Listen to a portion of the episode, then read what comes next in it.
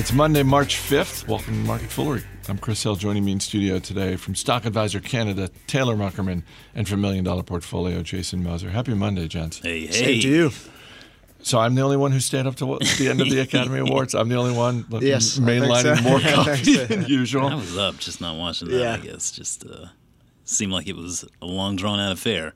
It what always- you're saying. It always is. Yeah. It always is. I mean, Uh, that's the problem. they like- suck me in every time. I mean, I haven't seen any of the movies that are like getting all of the buzz this No year. And I started thinking race. about that. Like, the only time I go to the movies anymore is, is when I go with the kids, which is fine. I actually really enjoy taking them. So, but but all of my time watching anything video related, it's just it's the TV series that are on Netflix or Amazon or HBO or whatever.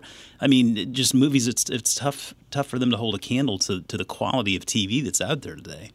uh, some of Jimmy Kimmel's jokes early in the telecast uh, had to do with how much money hand over fist Black Panther is making. Oh yeah. Which was just, you know, Hi ho Disney. yeah, it Yeah. came out at one point. It was just like, uh, yeah, it, it, in the last 15 minutes, uh, you know, Black Panther has made another 17 million dollars. Um, all right, we got a we got a few things to get to. We're, the meal kit industry is getting far more interesting than I ever thought it would, but we're, we're going to get to that in a second. But we got to start with Wells Fargo because the challenges just keep piling up. and when I say challenges, maybe I should say self inflicted wounds because the U.S. Justice Department has ordered Wells Fargo to conduct an investigation of its wealth and investment management business. And this is based on reports that Wells Fargo is pushing financial products and services that are not the best fit for their customers. They're geared towards hmm. greater compensation for the bank. And Jason, this is just one more one more brick in the wall uh, for me that the most interesting thing at the upcoming Berkshire Hathaway meeting is going to be the questions that Warren Buffett gets about Wells Fargo. Yeah, this has been pretty fascinating. It's like they're they're walking along and they step in dog poo, and then they turn around and walk the other direction, step on a rake, right? I mean, just no matter what they do, they can't quite they can't quite get it right, um, and so it's easy in, in the here and now to be very critical of what they're doing, and we should be. Ultimately, I think Wells Fargo is going to be just fine because it's very easy to replace leadership and board members. It's far more difficult for a competitor to get in there and try to gain meaningful share uh, on a bank this size let's just think about it from the, from the very perspective of, of just regulatory barriers. I mean, just for a competitor to actually get in there. So then with the banks that are already established and competing, well, I mean, banking relationships tend to be pretty sticky. I mean, in this day and age, you have a lot of stuff that's automatically debited from your checking account. Your checking account is tied to your credit card or your savings account. Sort of all of this stuff is married together. So the switching costs are just so brutal. I mean, it's just nobody really wants to actually go through all of that trouble just on principle. Uh, so I think that, yeah, I mean, it's it's something where um, I remember working in the banking industry, in, in the in the wealth management side. A lot of times it seemed like the incentives, the bonuses were tied to seemingly arbitrary accounts, whether or not they were for, you know, whether or not they were in the best interest of the customer. And that sounds like what could be going on here. I- I think at the end of the day, it's probably going to be okay, and Wells Fargo will recover. But I, I would like to see someone hold Buffett's feet to the fire just to get his perspective. Yeah, and I think their foreign exchange business is going to be uh, under investigation too. Um, so yet another uh, potential domino to fall there. And but you don't see other banks pointing fingers. So Yeah. maybe they're like, oh, we're gonna we're gonna stay out of this just in Yeah. case we have something going on behind our closed doors. Uh, you, you're a bank that big, something's probably going awry, at least to some degree. Oh yeah, there's no question that if you're running, if you're Bank of America or Citigroup or Yeah. any of these other outfits, and you're seeing this news, if you're not already 100% confident about how buttoned up your business practices are, yeah, you're absolutely spreading the word. You're doing that- some quality checks. yeah, you're, yes, yeah, channel checks. Uh, somewhat related to this, I guess, is Amazon.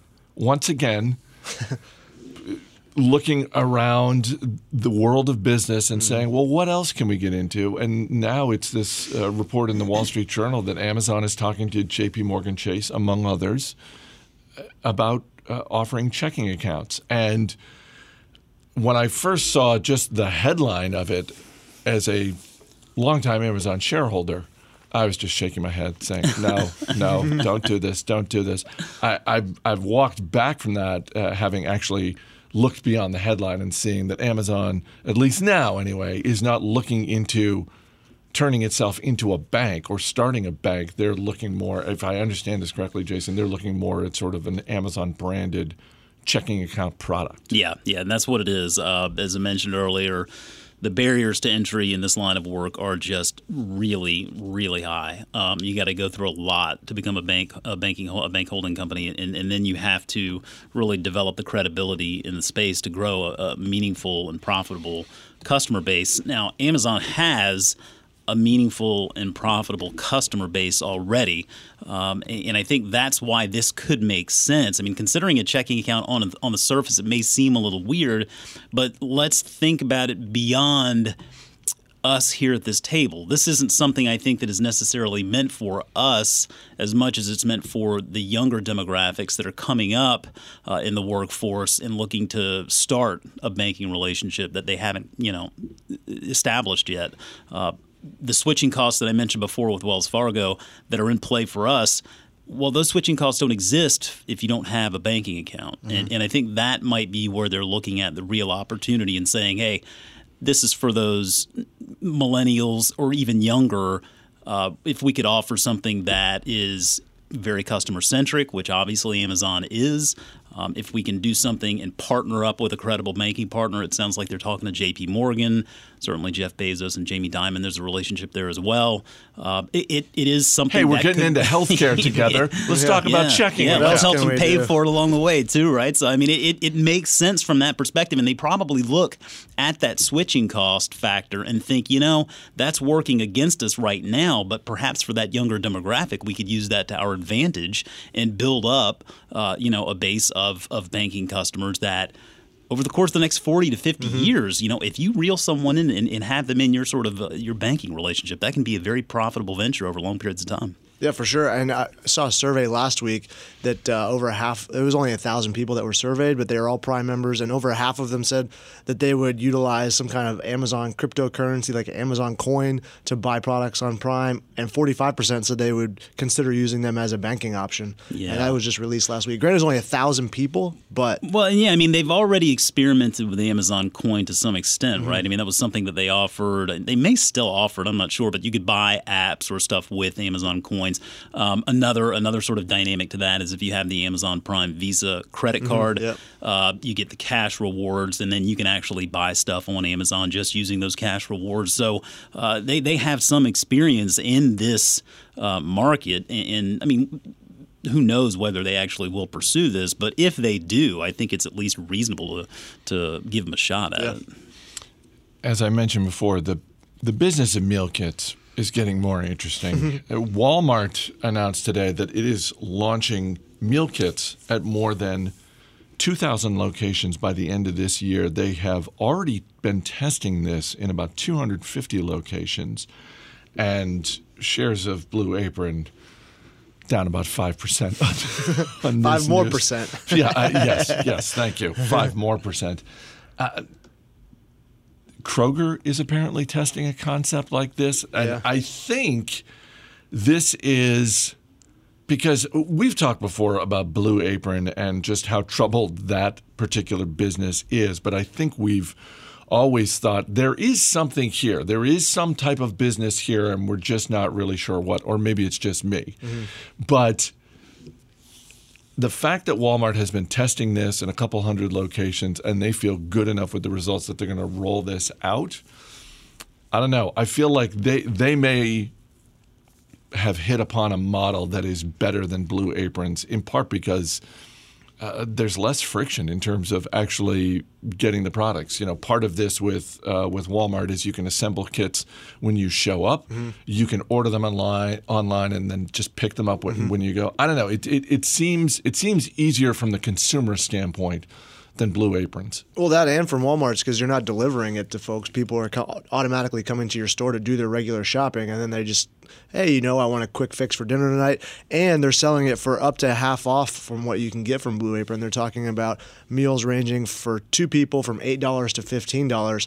Blue Aprons is like nine dollars or ten dollars a person, um, and and so you're automatically cheaper, and you're at the the point of sale where people are already coming to you anyways, and I I just think it's. Uh, almost a no-brainer if they're talking about just implementing the rotisserie chickens that they're already making and then selling accompanying items that you can then use that chicken to turn it into a, a full-on meal rather than just the chicken itself. Well, and more than half their annual sales, Jason, come under the food umbrella. Yeah, I mean, Walmart is one of the biggest, uh, perhaps it is the biggest grocer in, in the U.S. market, which I think a lot of people, yeah, they don't really think about that, but but it is it is impressive actually when you look at what they've been able to do with their grocery offering. I think these offerings all make perfect sense for a company like Walmart or Kroger or Whole Foods uh, slash Amazon because they're natural complements to something that they already do.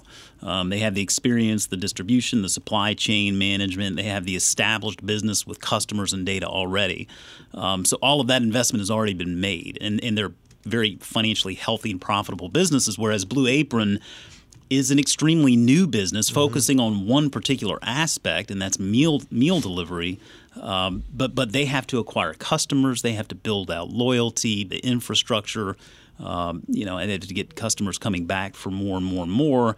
Uh, which is just going to be more difficult for them than those other more established uh, players, and I think we're seeing that play out on Blue Apron stock price.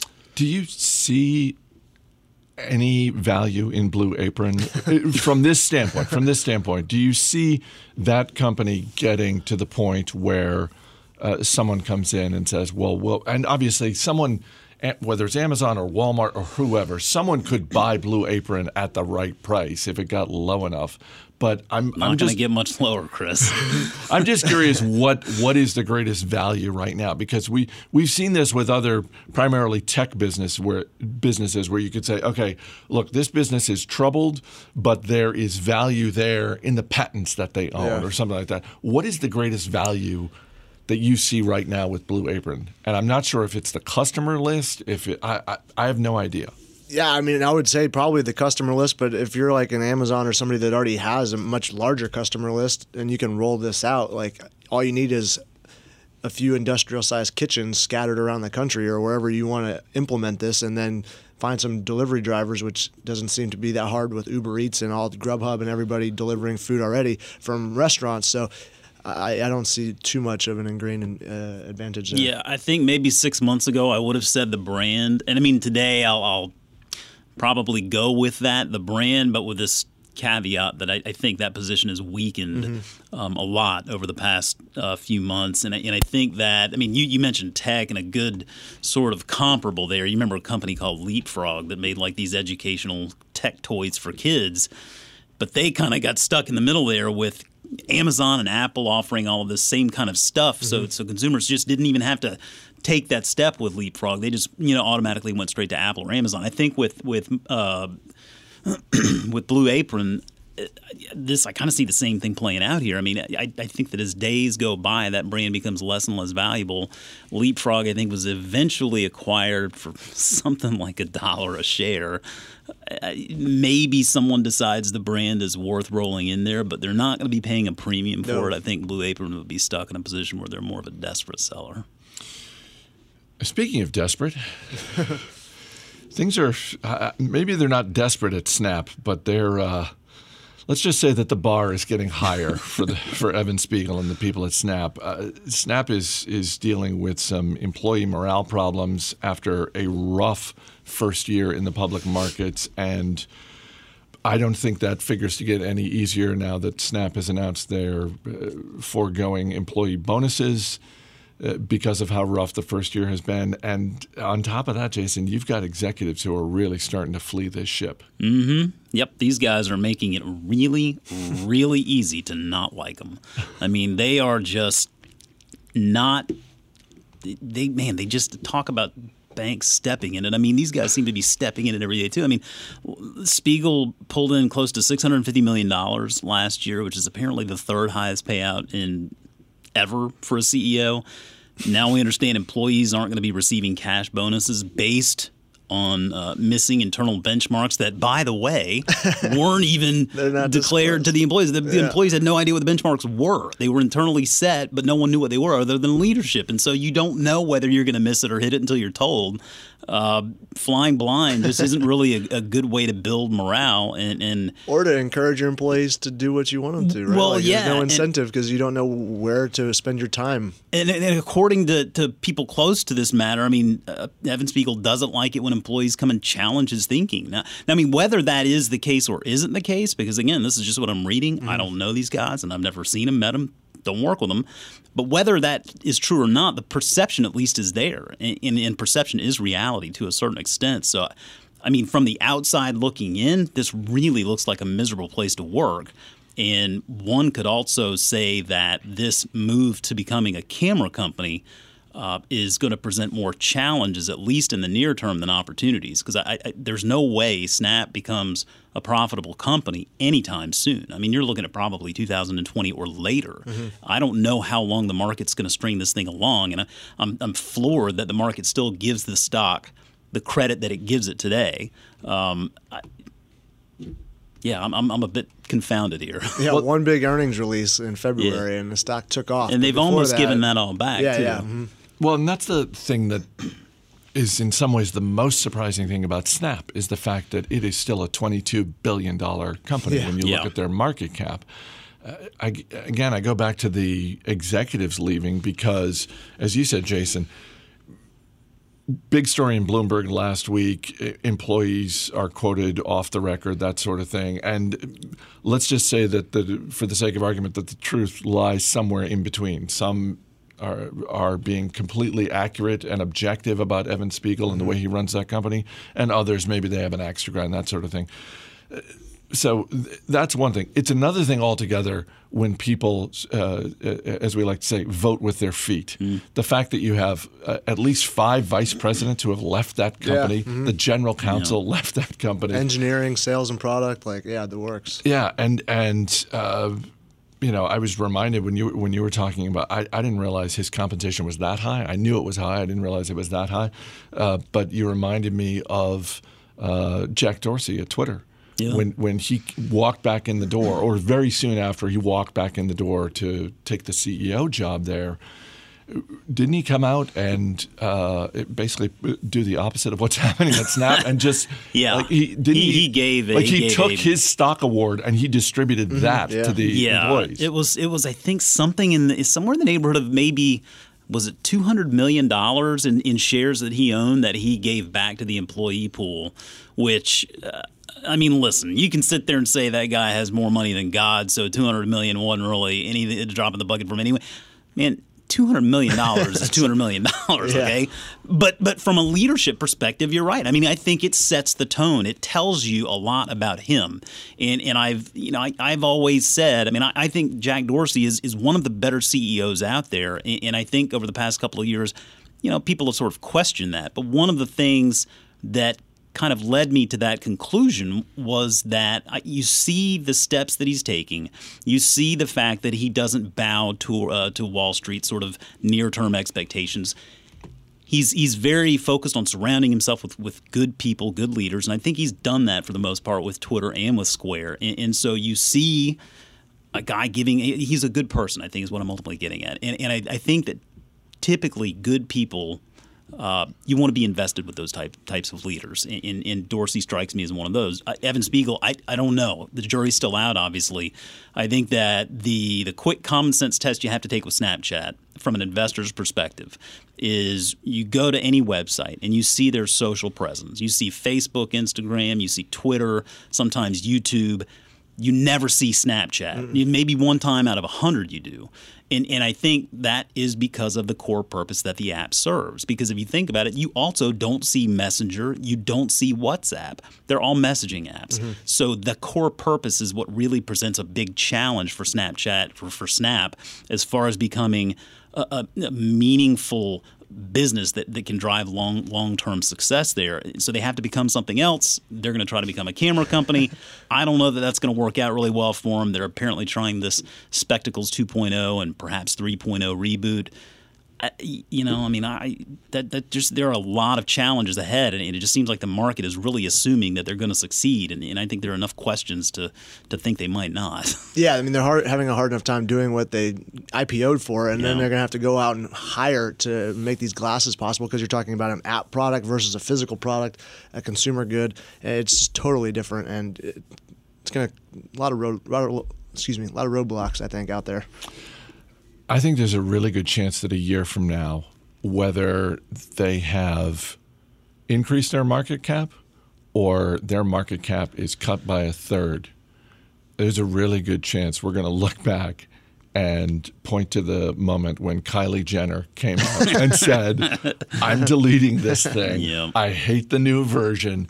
And one and a half billion came off their market cap. That's that is going to be seen as a significant milepost in the next twelve months. Another good example. I mean, everybody came out saying they hate this update, and I mean, like you just the venom on Twitter was just Yeah. relentless. And, and instead of getting out there and saying, "Hey, you know what? Yeah, maybe we screwed up, and we understand our users don't like this. We're gonna we're gonna go in there and try to fix this." I, I mean, he takes the position that, "Hey, your complaints basically validate our changing, you know, the experience in the first place." To me, that just is extremely tone deaf and not in touch with the people you're trying to serve. It's the opposite of Patrick Doyle, CEO of Domino's Pizza, a, de- a decade ago, coming out and saying, "You know what? Our pizza's not that great. Doesn't taste that great, and we're going to work on that." That's that's ex- a great example. All right, Jason Moser, Taylor Muckerman, thanks for being here, guys. Thank you. As always, people on the program may have interest in the stocks they talk about, and the Motley Fool may have formal recommendations for or against. So don't buy or sell stocks based solely on what you hear. That's going to do it for this edition of Market Foolery. Show is mixed by Austin Morgan, pulling double duty today between this and Industry Focus. I'm Chris Hill. Thanks for listening. We'll see you tomorrow.